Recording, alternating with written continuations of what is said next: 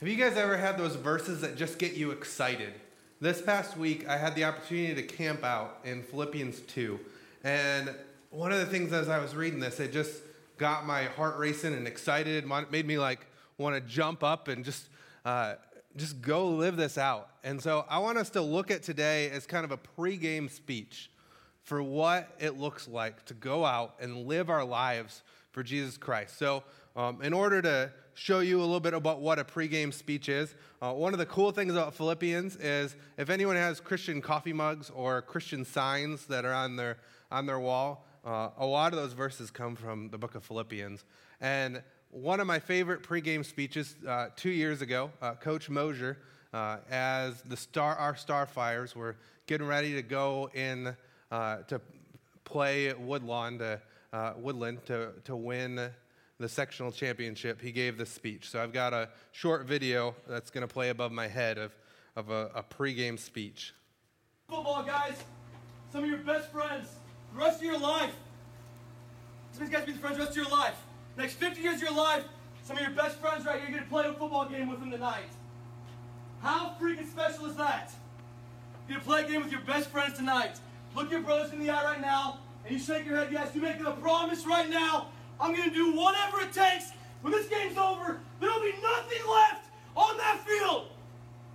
I'm going to leave it all out there. Everything I have for the guys I love in this locker room will be left out on that field tonight. Everything I have. Because you guys love each other. I want to echo what Coach Steiner said. We have some.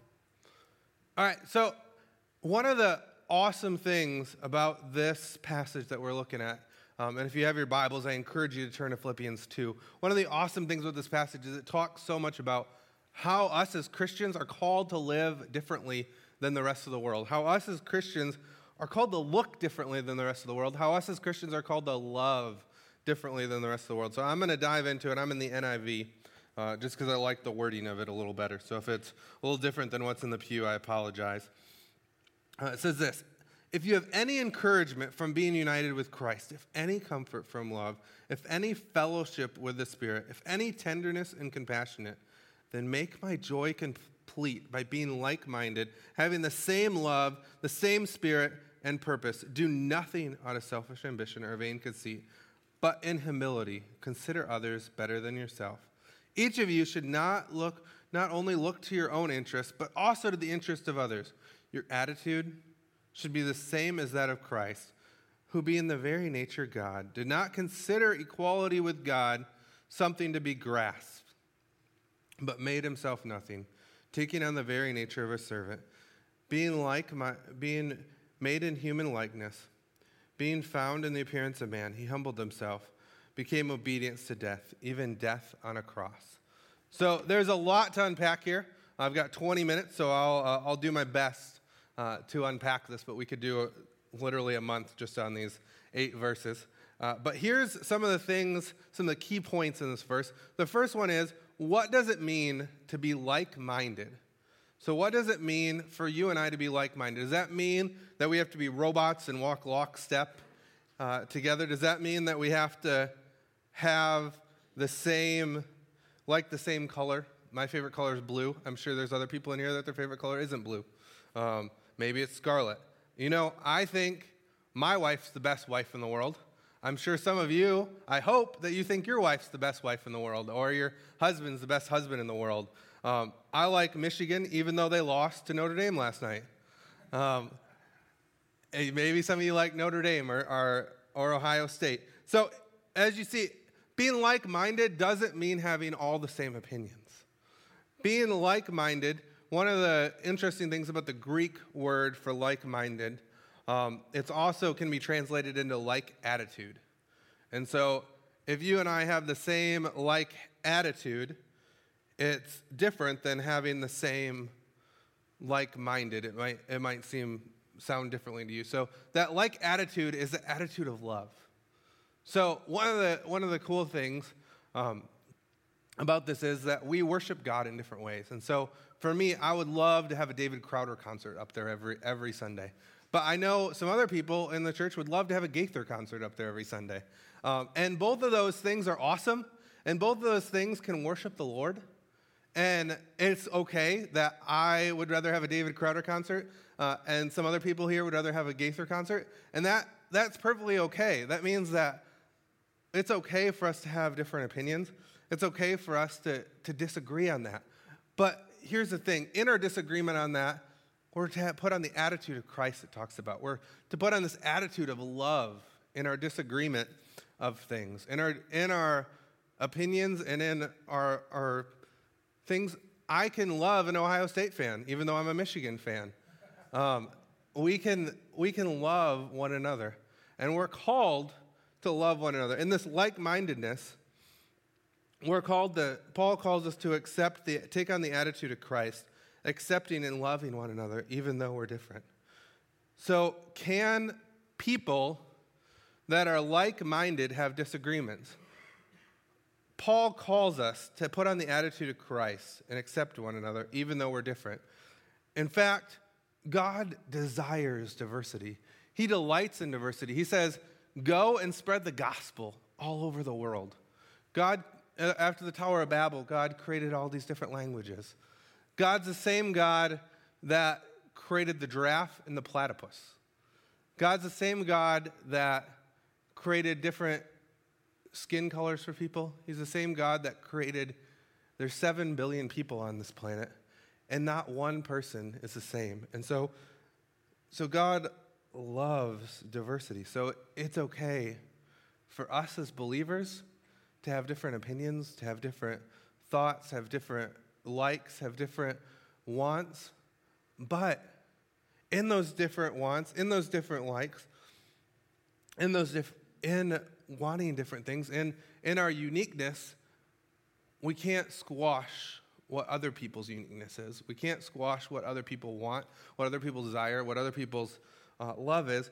And here's the, the cool thing that um, Jesus talks about, Paul talks about here, um, and Jesus also talks about it, is how we're supposed to put on the attitude of love. We're supposed to put on the same attitude that Christ put on. So Christ put on the attitude who, his very nature, he was united with, with God. He was equal with God. He still, even in his human form, was equal with God. But he considered us better than himself in that he, he humbled himself, became a human, and gave up his life and his comfort for us because all of us as Christians deserve death. All of us as people deserve death. All of us in this room have sinned and fallen short of the glory of God. But because of Christ's humbleness, because of Christ's willingness to think of others better than himself. Um, and so you might think, how do you think of others better than yourself? Now, this right here, thinking of others better than yourself, is just totally countercultural. It, it's, it takes what we believe, what we've been taught our whole entire lives, especially as Americans, and just flips it upside down. Uh, I'm going to read to you guys um, again what 3 and 4 says. So 3 says, Do nothing out of selfish ambition or vain conceit but in humility, consider others better than yourselves. Each of you should not look only to his own interests, but also to the interests of others. So, what does this mean to consider others better than yourself? Well, here's one of the cool things is this is what separates you and I as believers in Christ from the rest of the world. This is a, the very thing that makes us look different than the rest of the world.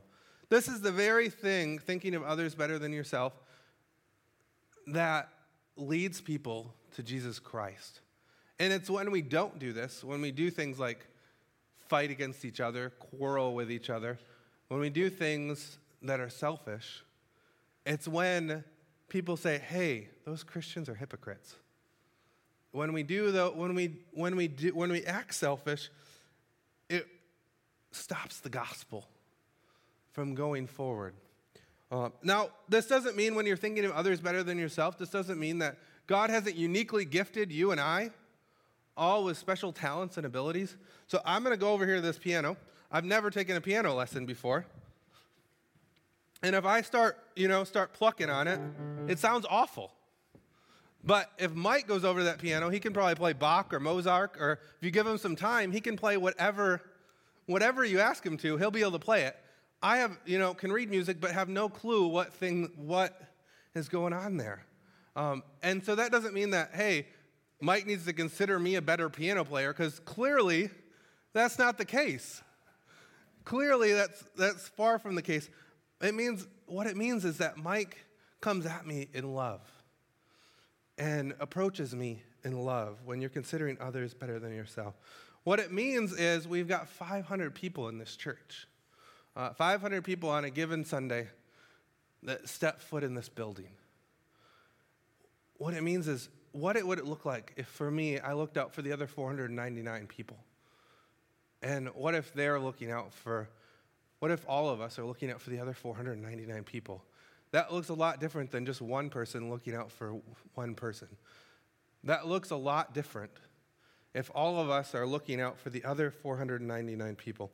I've got a good friend uh, who's got, uh, we went to high school together, um, and he was really good at biology. He uh, went to, uh, he went to Wisconsin University and got a PhD in biology, and now he's a professor at um, Kentucky University. Um, he looks a lot different than me, who got a C in AP Bio in high school. Um, clearly, he's better at biology than I am. Um, and so that doesn't mean like, hey, you have to suppress your gifts.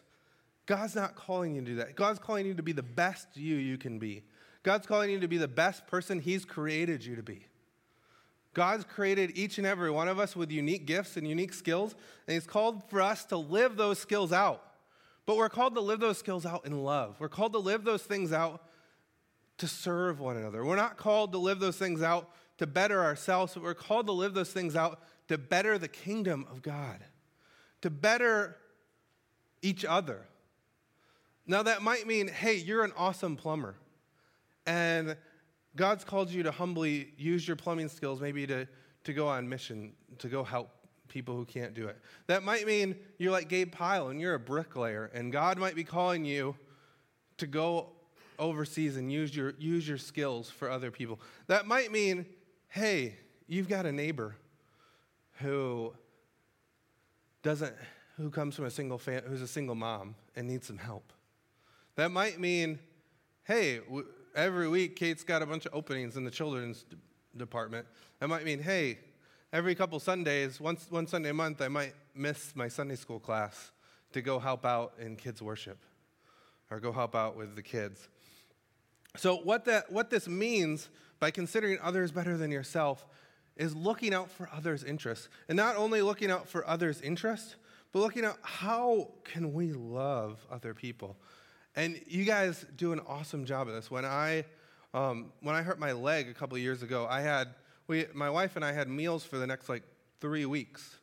Um, and that was really, really cool. Uh, Pastor Chris talked about how so many people from this congregation, last week, how so many people from this congregation loved them well.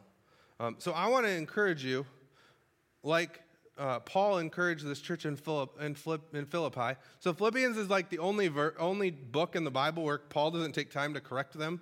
What Paul does in the book of Philippians is he encourages them. He tells them, hey, you're doing this well, keep doing it well.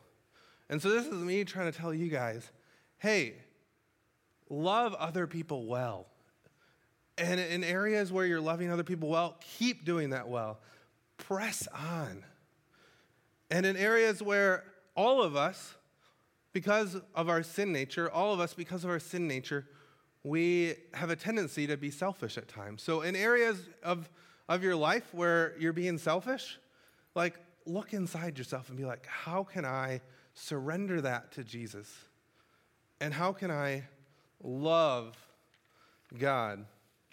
So, it talks about in verse 5 here that Jesus gave up gave up stuff to come down here to earth. So, I'm going to read you guys 5 through 8 again. Your attitude should be the same as that of Christ, who, being the very nature of God, did not consider equality with God something to be grasped, but made himself nothing, taking on the very nature of a servant, being made in human likeness. Being found in the appearance of man, he humbled himself and became obedient to death, even death on a cross. So before Jesus became the physical God here on earth, um, even in human form, his, his essential nature, God nature, remained unchanged. Right? He's fully God, fully man when he was here on, here on earth. But yet he voluntarily um, gave up his rights as living in comfort, living in peace. The second person of the Trinity uh, became like each one of us. So the second person of the Trinity experienced things like pain. He felt loss. He felt suffering. Second person of the Trinity knows what it's like to be rejected, knows what it's like to be a servant. Up in heaven, he had angels attending to his needs. He had um, was loved and praised all the time. He knew what it was like to have aches and pains. He knew what it was like. Um, not only that, he knew what it's like to die on a cross. In Hebrews 4 uh, 15, it talks about how Jesus knew what it was like to be tempted in every way. But yet, in his godness, he didn't give in to that temptation. Jesus Christ knows exactly what it's like to go through what you and I are going through. It talks about how he cried. It talks about how Christ loved people well.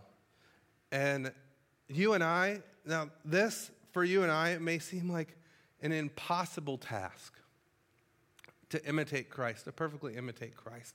And it is in our human form because all of us are sinful. All of us uh, are not. All of us are not able to do this on our own. And that's, that's the thing, is that all of us aren't called to do this on our own. God's given us the Holy Spirit. And in His Holy Spirit, He's given us the ability to be able to tap into, tap into Him. Um, so, Paul, one of the most famously quoted verses in Philippians, uh, if you know it, you can say it with me. It's Philippians 4.13. For I can do all things through Christ who gives me strength. All, that verse is quoted so many different times. We're going to turn over to a uh, page to Philippians 4. And that, that verse is quoted so many times. But a lot of times when we quote that verse, we forget what's right before that. So I'm going to read to you guys uh, Philippians 4:12. So here's what it says. I have known what it is to be in need. I have known what it is to have plenty. I have learned the secret of being content in, every, in any and every situation, whether hungry, whether living with plenty or living in want. I can do all things through Christ who gives me strength.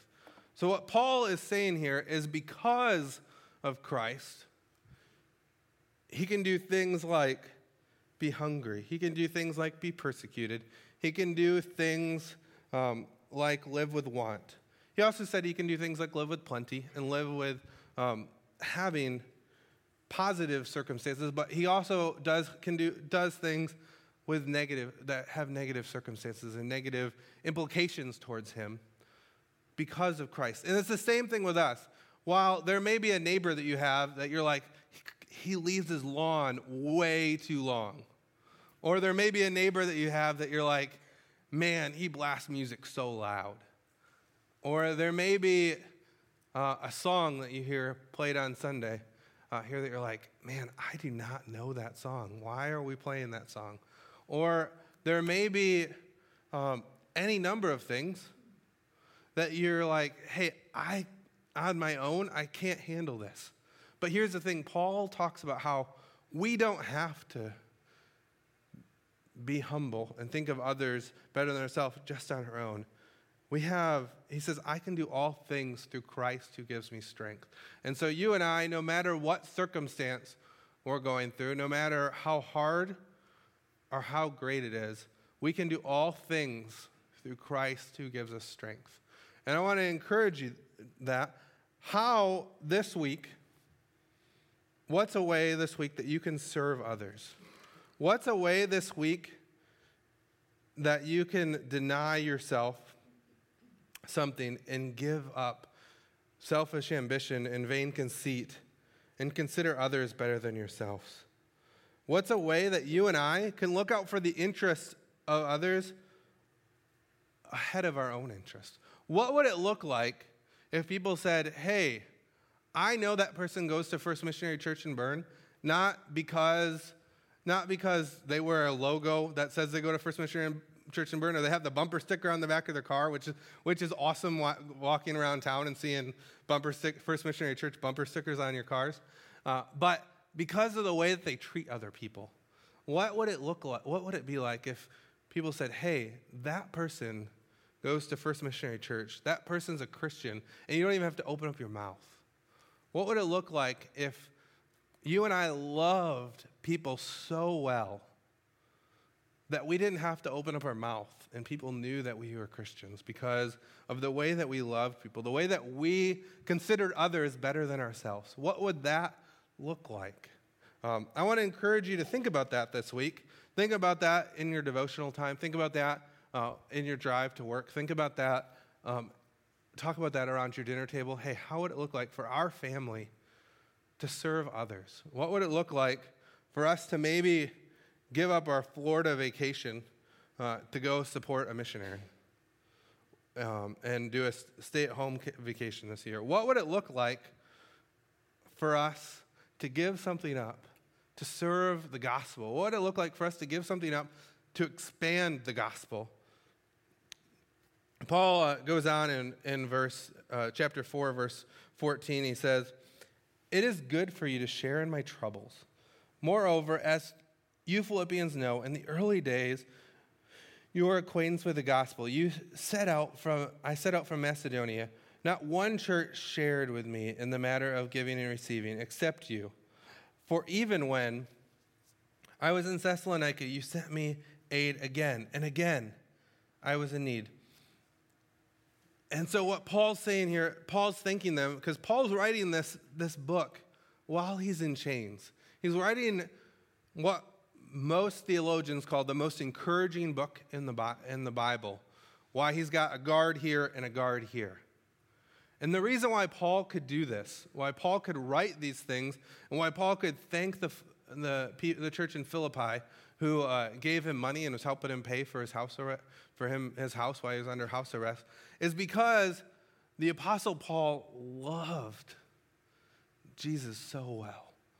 The apostle Paul, in his suffering, used it not to complain, not to grumble, not to um, to think about himself, about how awful he had it, but he used it to think, to press into Jesus Christ. So I encourage you, the closer and the more you press into Jesus Christ, the easier it's going to be for us to do things selflessly. The more, the closer we come to Jesus, the more we become like Jesus. You, you all know those couples who've been married for 60, 70 years, and they start to act and talk and look like each other. They start to, they start to know what each other, how each other are going to finish their sentences uh, because they spend a lot of time together. And it's the same thing with us. The more time you and I spend with Jesus Christ, the more we start to look and act and talk and think and be like him, the more we start to love other people the way that Christ loved other people. Um, so, if I can encourage you of anything, let's have joy together in loving each other. Uh, I'm going to close this out in prayer, uh, and then you guys can be dismissed.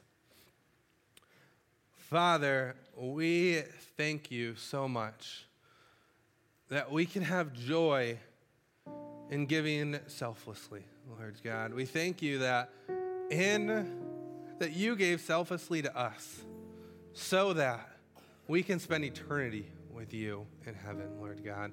I pray that as we go out uh, this week and live out our game, Lord God, our, this thing called life, Lord God, that we can figure out how can we love people selflessly more? How can we love people selflessly not out of, oh, I feel good about myself, but out of just our general love and appreciation for what you've done for us? In your son Jesus' name, I pray these things. Amen.